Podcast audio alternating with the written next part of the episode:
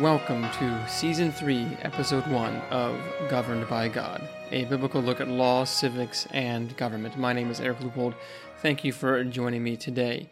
Perhaps this is the first time you've tuned into this series, and if, if that's the case, I welcome you. Thank you. This podcast is intended to take a look at what is happening uh, among our laws, culture, government here in the United States and in the West in general obviously looking at it from a, a biblical perspective, trying to discern uh, what is good, what is true, what is beautiful, and what is not. Uh, typically, I like to begin each episode with a passage of the day, whether it's from the Old or New Testament. Sometimes it's a law, sometimes it's not. Then take a look at it, interpret it, apply it, and then move into whatever main topic is the topic. So, on today's episode, uh, first, I'm going to cover a, a passage of the day, and then we're going to look at some remarks that were made by our Speaker of the House of Representatives, Nancy Pelosi, uh, on the topic of the Inflation Reduction Act, which just passed not too long ago. So it's been about a month since uh, season two ended, so a lot's happened since then, of course. And so we have a lot to talk about. Might not be able to get all of it done today, but we'll go ahead and begin with our law of the day. Now, the passage is Joshua 24, verses 14 through 15, which reads as follows Now therefore, fear the Lord, and serve him in sincerity and in faithfulness. Put away the gods that your fathers served beyond the river and in Egypt, and serve the Lord. And if it is evil in your eyes to serve the Lord, choose this day whom you will serve, whether the gods your fathers served in the region beyond the river, or the gods of the Amorites in whose land you dwell. But as for me and my house, we will serve the Lord. So that passage is fairly well known, sometimes often put on a coffee cup or some kind of sign in, in, in someone's house or a plaque.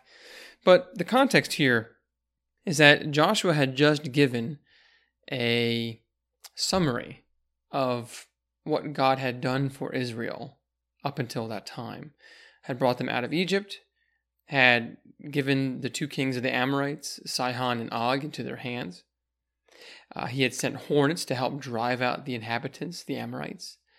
Uh, nature and, and the climate had waged war upon the Canaanites and the Amorites and, and the pagans that were living there, and we'll talk more about that later. And then Joshua talks about how Moab tried to curse Israel using Balaam, but then Balaam's donkey uh, spoke to Balaam, and Balaam ended up blessing Israel and cursing Moab.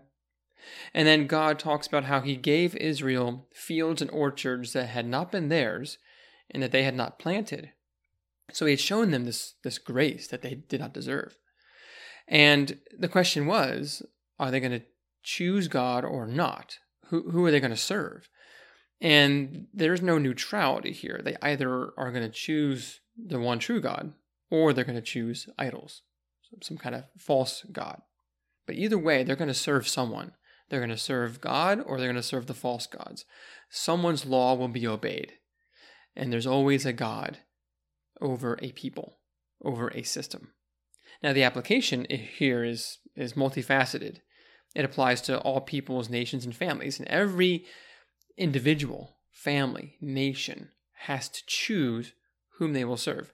Individuals have to choose Will they repent of their sins and believe the gospel, believe in Jesus Christ as Lord and Savior? Families, will they go to church? Will they raise their children in the nurture and admonition of the Lord?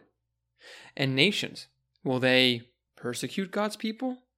Will they let them in and treat them nicely?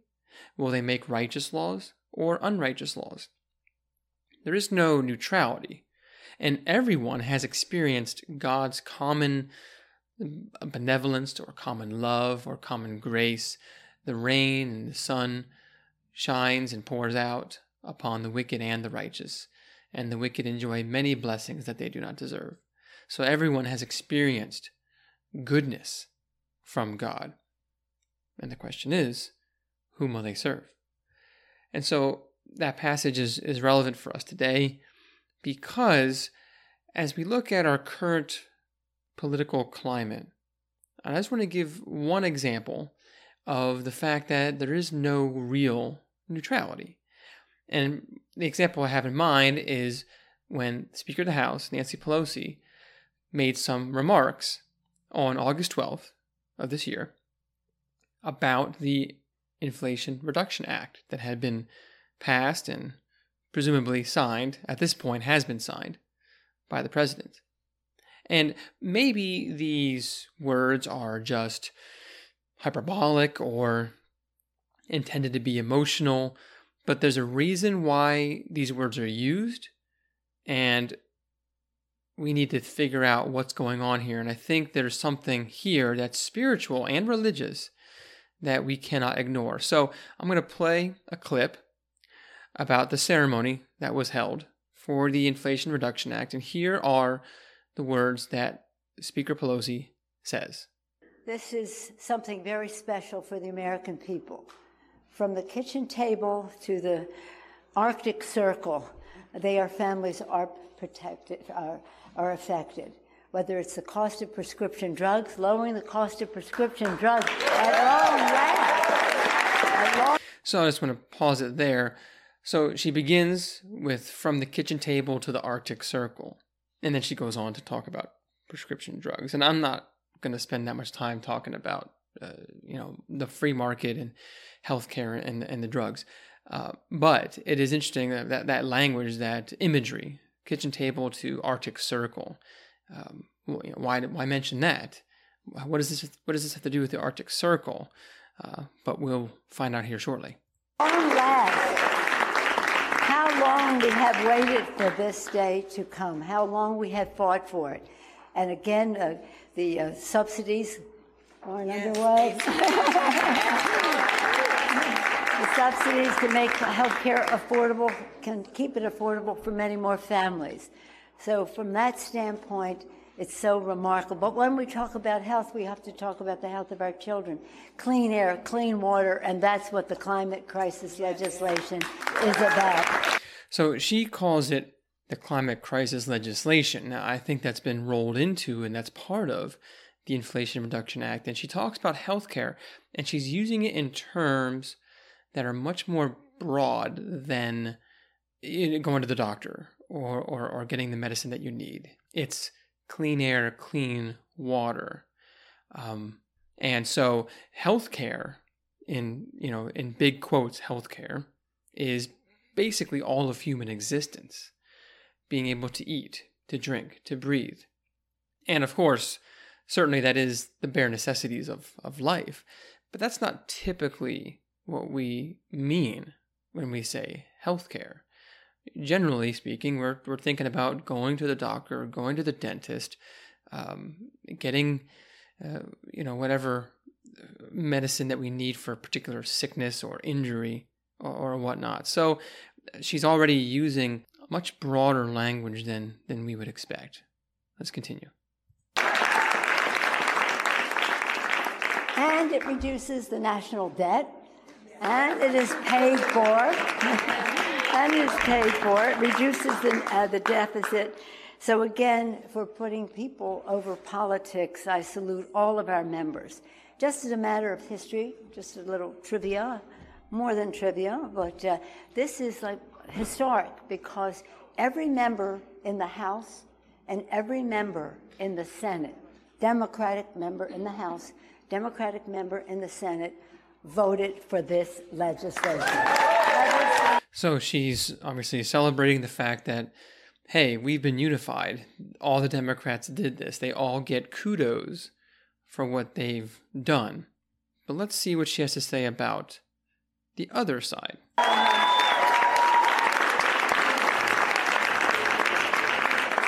to lower prescription drug costs, to lower health care costs, to reduce the, net, the deficit and paid for, to lower inflation, uh, to save the planet. Wait, hold on a second. To save the planet? I mean, okay, lower the deficit. Okay, reduce reduce the cost of, of prescription drugs. Okay, I mean, I could I could kind of feasibly buy that, right? We have look in, we'd have to look into the details to see if that really is going to happen, or if it's just kind of on the surface. But then to take it from that level and to say save the planet, So now we've used some serious hyperbolic language here where this particular piece of legislation maybe it itself does not save the planet but but she's saying that this is the step this is saving the planet this is required for saving the planet so i mean we'll, we'll continue to see where, where it goes from here And every single Republican in the House and in the Senate voted against it. Okay, so now the Democrats did the right thing, according to Speaker Pelosi. They were on the right side. But every single Republican voted against it. That's, in her mind, very troubling. But why? How could they vote against lowering prescription drug costs? How could they co- vote against helping families with their health care costs? How can they vote against the planet? How could they vote against the planet? Again, okay, we'll talk about the small things, healthcare costs, prescription drugs. Okay, sure, sure, we can we can buy that, maybe. But then voting against the planet?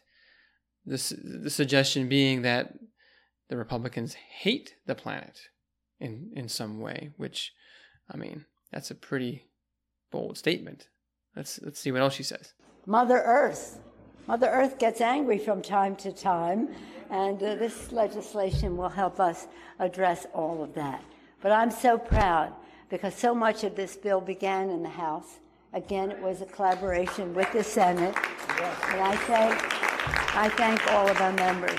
It's Okay, well, that's really what I wanted to, to focus on is that last statement. Mother Earth gets angry at times. And this legislation is going to address or alleviate that.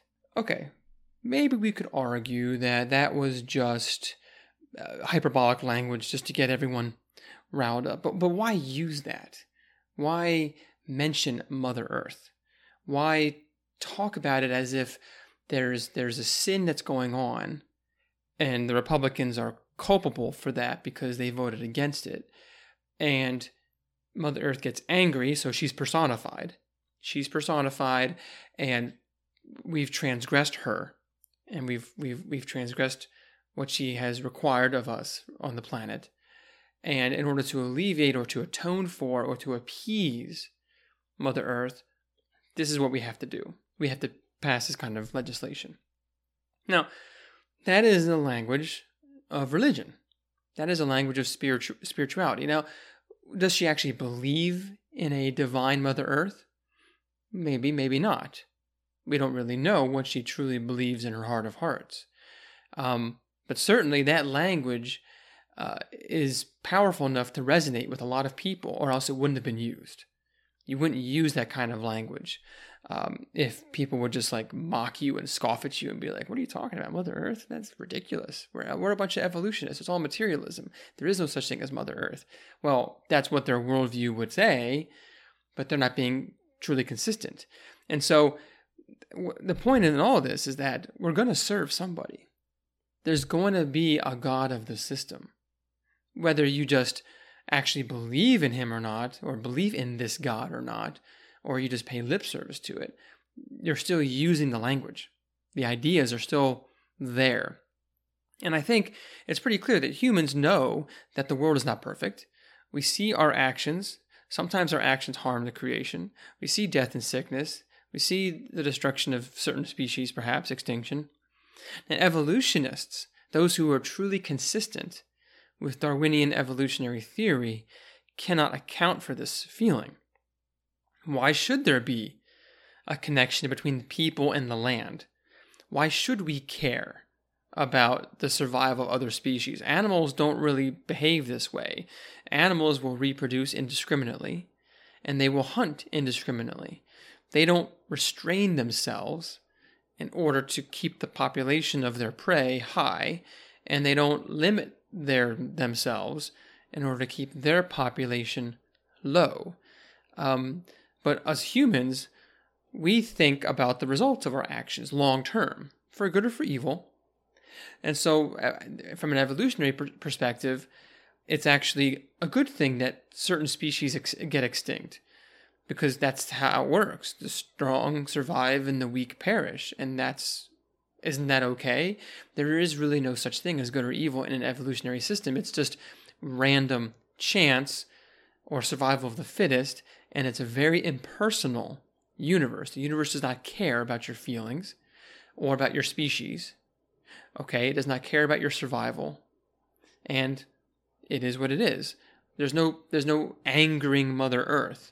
That is nonsensical to the evolutionary perspective. But the point is, is that as humans, we have abandoned God, who does establish laws for stewardship.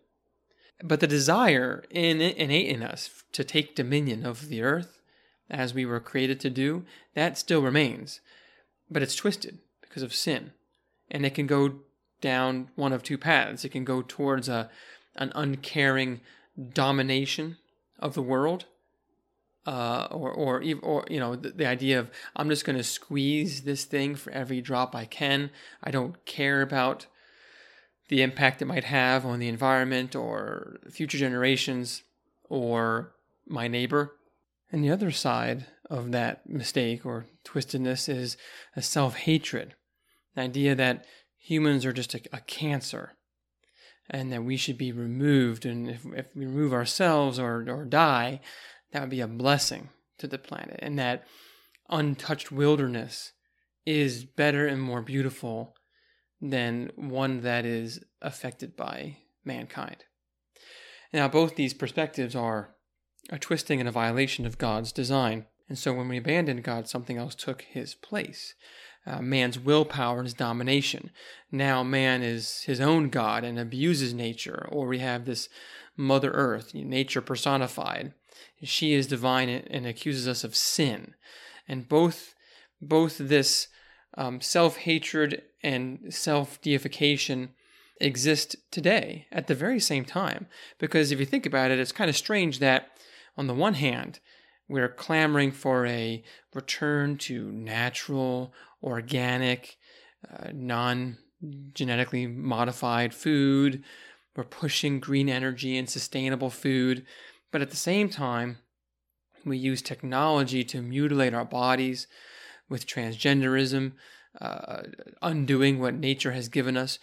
Drugs and hormone therapy are trying to enhance, use technology to enhance our bodies. Uh, cloning and, and eugenics to try to uh, manipulate uh, the next generation and to perfect mankind. So we're using all this unnatural technology to do these things to us, to ourselves, while at the same time preaching about pure natural things out there or outside of us. And so what we've done is we just, we just flipped everything upside down because apart from God we make up the rules. So now we idolize creation and destroy the image of God in us. And this is a reversal, or this is a reversal of what's supposed to be the case. We're supposed to steward God's creation, not idolize it. It's not God, it's it's under God and under our authority. And we're to protect his image bearers, not to destroy the image of God. And we see this clearly, this reversal clearly in Romans 1, where the Apostle Paul talks about how the world knew God but did not honor him. They became futile in their thinking. They exchanged the glory of God for images resembling mortal man, birds, animals, and creeping things. And so they exchanged the truth about God for lie. They worship the creature, everything that's created, rather than the creator. And as a result of this, they are given over to unnatural dishonorable passions and behaviors. And Paul goes on to describe homosexuality of, of men with men, women with women. So they have this attack. They're attacking the image of God upon themselves. And they're not only doing those things, but they're giving approval to those who practice them, and they want others to cheer them on. So nature or created things get idolized in the place of God and the image of God is dragged down, destroyed, waged war against. And so, what we have today in this example clip from, from Speaker Pelosi, is, and it's present throughout our culture today, is this issue of climate fear, the, the worry of the climate changing, right? But what's interesting is that climate change has always existed, but not in the same way that we would think. Um, in fact, there's climate change all throughout Scripture, all throughout it. And there are probably too many passages to cover in one episode, so I'm going to cover a few, see how far we get, and then we can finish the rest uh, in the next episode. But one passage that's particularly important, uh, we have Exodus chapter 23, verses 27 through 30. Now, I'm not going to read the whole thing, but in that passage, God tells Israel that he is going to send his terror before Israel into the uh, land of the Canaanites, throw them into confusion, and, and, and drive them away. And he says this in verse 28 And I will send hornets before you, which shall drive out the Hivites, the Canaanites, and the Hittites from before you. Verse 29 I will not drive them out from before you in one year, lest the land become desolate and the wild beasts multiply against you. Little by little I will drive them out from before you until you have increased and possessed the land. So we have nature is joining God in waging war against the Canaanites. But it's not the only it's not the only passage that talks about that. In Leviticus 18, 24 through 28, God reminds Israel that they are to keep his statutes and his rules, or else the land will become unclean and it will vomit them out. And that's what it had done to the Canaanites. It had uh, spewed or vomited them out of the land. And if Israel does the same thing that the Canaanites did, then they too will be vomited from the land. We also see in Leviticus 26, just a, so just a few chapters later, the curses that God will bring upon Israel if they don't obey. And this is uh, in 26 verses 18 through 22. Uh, God says, If you don't listen uh, to me, He says, I will discipline you again for your sins. And He says in verse 19, I will make your heavens like iron and your earth like bronze. And your strength shall be spent in vain, for your land shall not yield its increase, and the trees of the land shall not yield their fruit. And that same kind of language appears again in Deuteronomy, where God again reminds Israel uh, that if they violate the covenant, here's here's what he says. He says, This is what will happen. The Lord will make the pestilence stick to you until he has consumed you off the land that you are entering to take possession of. The Lord will strike you with wasting disease and with fever inflammation, and fiery heat, and with drought, and with blight, and with mildew. They, so these things, shall pursue you until you perish. And the heavens over your head shall be bronze, and the earth under you shall be iron. The Lord will make the rain of your land powder. From heaven dust shall come down on you until you are destroyed. Now, that is certainly, if anything, climate change. Okay, and it's, it's due to Israel's sin. It would be due to Israel's sin. And this we see this in, in another passage uh, in Hosea chapter 4, verses 1 through 3. Again, the Lord accuses Israel of their sin. He says that there is no faithfulness or steadfast love, there's no knowledge of God in the land. There's swearing, lying, murder, stealing, adultery. They break all bounds, and bloodshed follows bloodshed. And he says this in verse 3 Therefore the land mourns, and all who dwell in it languish, and also the beasts of the field, and the birds of the heavens, and even the fish of the sea are taken away. Now, this language of birds and, and fish and animals being taken away is not, it's not the only place this is found. It's also found in, in Jeremiah. Uh, and Jeremiah does the same thing, basically calling out Israel's sin and, and calls on them. And he, and he says this, describing what he sees happening to them in the future. He says this I looked on the earth, and behold, it was without form and void, and to the heavens, and they had no light. I looked on the mountains, and behold, they were quaking, so earthquakes, and all the hills moved to and fro. I looked, and behold, there was no man, and all the birds of the air had fled. I looked, and behold, the fruitful land was a desert, and all its cities were laid in ruins before the Lord, before his fierce anger. So the earth is mourning because of the sin of Israel, and the birds, the beasts, the fish, they flee away from them. And Israel is pursued by inflammation, the mildew, the mold, the pestilence, the drought, all these things. And so, what we see here is that because of sin, the land, nature, is waging war against the people. But it's not because nature is God. No, no, no. Because God is the God over nature. And when we sin, we cause God's creation to groan. It wasn't designed to be like this. All right.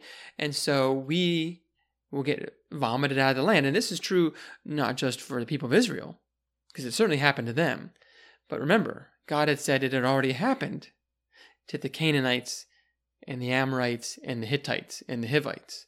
It happened to them too. So you cannot say, we cannot say that it doesn't apply to us. It applies to any nation that lives on God's creation. And so there is a sense, of course, in which there is sin, but the sin is not according to Mother Nature, but it's according to God's law, not Mother Nature's law. And it needs to be atoned for. But according to the climate activists and the Mother Nature advocates today, the atonement comes from the blood of man. We have to shed our own blood. We have to kill our babies, reduce the population. We need to have less humans, so maybe more abortion. So our blood is needed to atone for the sins against Mother Nature. More sacrifices needed. We need to take people's wealth. They need to work harder pay more money. Okay, there needs to be less freedom, more laws, certain laws, more control. But that's a whole system of faith. Whereas under the under the Christian faith, under the true God, Jesus atones for the sin. He makes all things new. He has redeemed the world. Not just individual human hearts, but the world. Um, the answer is not less humans, a people are a blessing. We're image bearers of God, meant to fill the earth, to multiply, take dominion un- in the name of Christ. The answer is uh, more freedom, not more control, but freedom of, of property, responsibility, authority. Again, taking dominion of what God has given us. And so, at the end of the day, the arguments on climate change have become not scientific anymore. Now, science has been discarded a long time ago. Now, someone might say that's not fair. You, you know, that's that's ridiculous. It's it's perfect science. It's, it's clearly scientific. Look at the numbers. Well, sure. Let's let's look at the numbers. How would you prove that climate change is happening? You would have to get a worldwide global climate data from before the Industrial Revolution, and then you'd have to compare that to global climate data of after the Industrial Revolution to see have things changed. You would at least need, you know, over 100 years or so of data. But even if you could prove that it was changing, you have to then prove that it's not natural, that it's man made. How do you do that? Well, you have to first see does climate change happen naturally or not? Now, the only way to know that is again, you would need climate, global climate data from thousands of years ago before man really made an impact, right? And then you would need another set of global climate data, let's say 500 years later, uh, to, to see does nature does the climate all naturally change over a period of, let's say, 500 years? And we have the Ice Age and things like that, but we don't actually have any data. We just have stories, speculation, maybe some geological data. But obviously, it's common knowledge that, a, that an ice age happened, so there obviously is natural climate change. Okay. But then let's say, okay, well, maybe some percentage of climate change is man made. How would you know what percentage? Are we affecting the climate 10% and it's naturally happening 90%? Or is it some other disparity, some other ratio? How would you know? Again, you would have to look at the data from before human impact, okay, and compare that to the data after human impact. But we don't have that data. We have a fraction of that data. We don't so we can't compare what level of change we are contributing. It's just assumed that we are, but there's no actual numbers behind it. But even even if you were to assume that we actually contribute significantly, the question is what's the solution to the problem? We don't have the data on that. Speculation, faith. And is the solution done by free market, natural, you know, natural over the course of time kind of thing? We'll, we'll figure it out kind of thing? Or is it done by government power, the wielding of the sword, regulation? Who, who is to say which one is the more effective way? Typically in history, problems are, are better solved on their own through the market and natural processes than they're formed by the government making something happen. So these are things that we need to think about. The, the point is, though, is that regardless of whether Speaker Pelosi was being tongue in cheek about it, she was appealing to a religious idea, this concept of Mother Nature. She's angry, we've sinned, we need to atone, we need to make it right. Um, and at the end of the day, there's always going to be a God and there's always going to be a law. Which God and which law that you follow, that's what you must choose that day. Choose whom you will serve. The solution is choosing the one true God and the one true law that truly causes human flourishing and the proper care of the planet, not man made law that ends up reversing that, idolizing the planet, and destroying the image of God. So, hope that you found this at least a little bit useful, a little bit interesting. Uh, I'd encourage you to think on these things and, and all that you hear from the realm of politics look for the fact that there's always a religious belief behind it, and there's no such thing really as neutrality. So, thank you again for tuning in. If you have any thoughts, questions, concerns, or want me to cover any additional topics or related topics, please email me at thegbgpodcast at gmail.com. You can also go on Facebook, Twitter, Instagram, uh, Gab, or Patreon and look for Governed by God and, and contact me there. Certainly, please I would greatly appreciate any thumbs up, stars, reviews. That is what really gets this out to, to the most people, um, and that's really all that uh, that I want to do is to is to reach as many people as I can. So thank you again for tuning in, and until next time, take care.